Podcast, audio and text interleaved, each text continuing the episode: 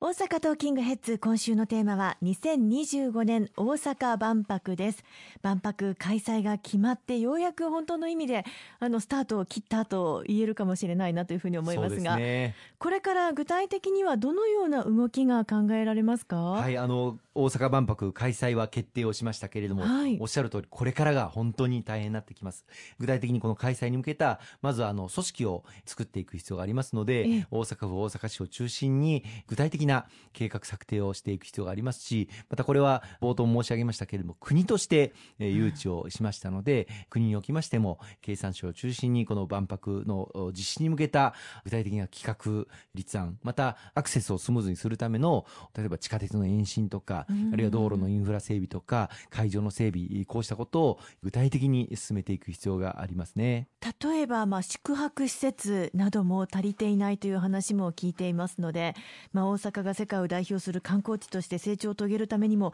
皆さんが一丸となって考えていかないといけないですよね。はい、おっしゃる通りで、まあ、今、夢島をどういう形で、え開発していくのかということは、あの地域の協議会も立ち上げて、議論いただいています。あの大阪府大阪市では、ここに統合型リゾート、巨大なリゾート施設を作っていこうという中に、日本を代表するホテル、富裕層向けの VIP ルームなんかも多数備えた超大型のホテルを建設をしていこうという構想もありますし、また統合型リゾートの中には多目的の国際会議場、あるいは国際展示場、こうしたものも設けていこうという計画もあります。ただこの統合型リゾートには一部カジノも併設をするということが計画に含まれていますので、ここにきちっと厳格な世界最高水準の制限、あるいは規制がかけられていけるかどうかということも厳しくチェックをしていく必要があるかというふうに思います。これからこの万博誘致と、それから統合型リゾート建設に向けた具体的な設計図面が引かれていくということになろうかと思います。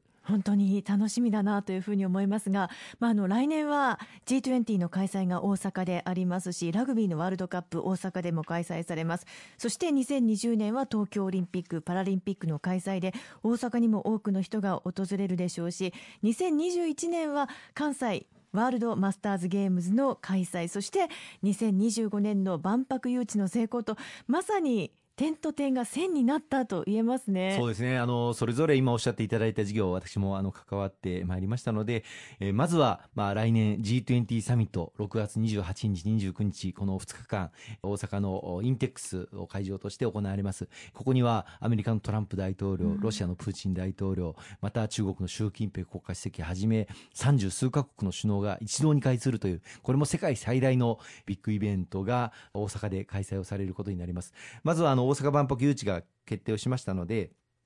これからは来年のその6月に向けて一気火星にこの G20 サミットの成功率の開催に向けて精力的に取り組んでまいりたいというふうに思っております。実は G20 サミットを大阪で開催することができたと。これが決定したのは今年の2月なんですけれども、はい、ここに向けて取り組んで開催決定になったことが、今回の大阪万博誘致を勝ち取ることができた大きな要因だったんではないかなというふうに思うんです。G20 サミットという世界最高水準のサミット国際会議を開催できる都市大阪ということを世界に表明できましたのでこのことが、まあ、大阪万博誘致にも非常に大きく役割を果たしたと思いますしこの G20 サミット誘致に向けても微力ながら取り組ませていただいたことに、まあ、感謝と御礼を申し上げたいと思います。本当にこうますます大阪盛り上がっていくなという印象ですけれども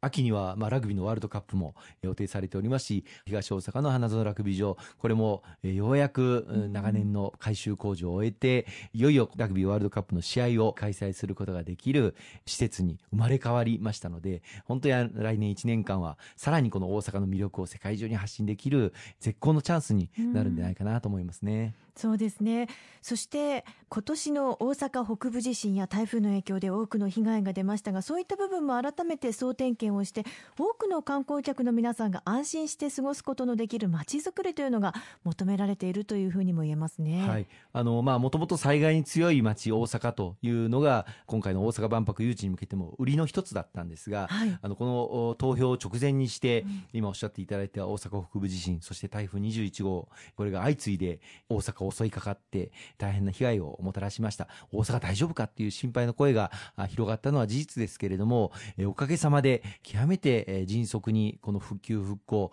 成し遂げ、まあ、関空につきましても、もうわずか1か月で、え完全復旧、まあ、連絡橋の修理は少し時間かかっておりますけれども、機能としては100%回復をすることができた。まあ、この回復力にも、今回、まあ、大阪万博誘致に向けた注目が集まったんではないかと思います。災害を受けたとしても、迅速に立ち直ることができる、災害に強い町であるということを、やはり訴えることができました。ただまあそうは言いましても、老朽化した道路、橋、トンネル、あるいは水道管、下水管、こうしたものの長寿命化、あるいは老朽化対策というものは、もう待ったなしの課題ですので、つい先日、全国の国土強靭化計画、あるいはインフラの総点検というものを政府中心主導で行いまして、3か年かけて、3年間かけて、これからこの日本のインフラを強力に整備をしていく、そして災害に強い街づくり、私ども公明党としても防災・減災を政治の中心軸に、政治の主流に置いていこうということを今取り組ませていただいてますけれども、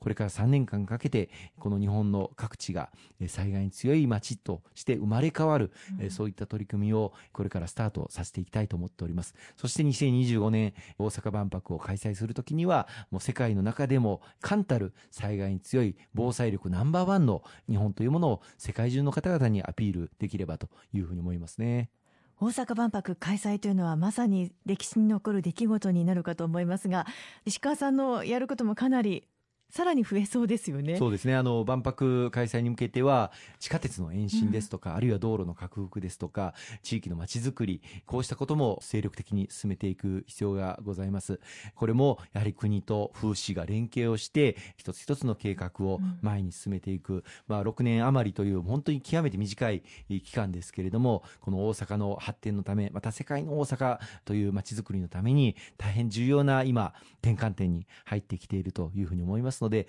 さまざ、まな方のご協力、ご尽力をいただきながら、前に前にと進めていけるよう全力を尽くしてまいりたいというふうに思います。ありがとうございます。今週もありがとうございました。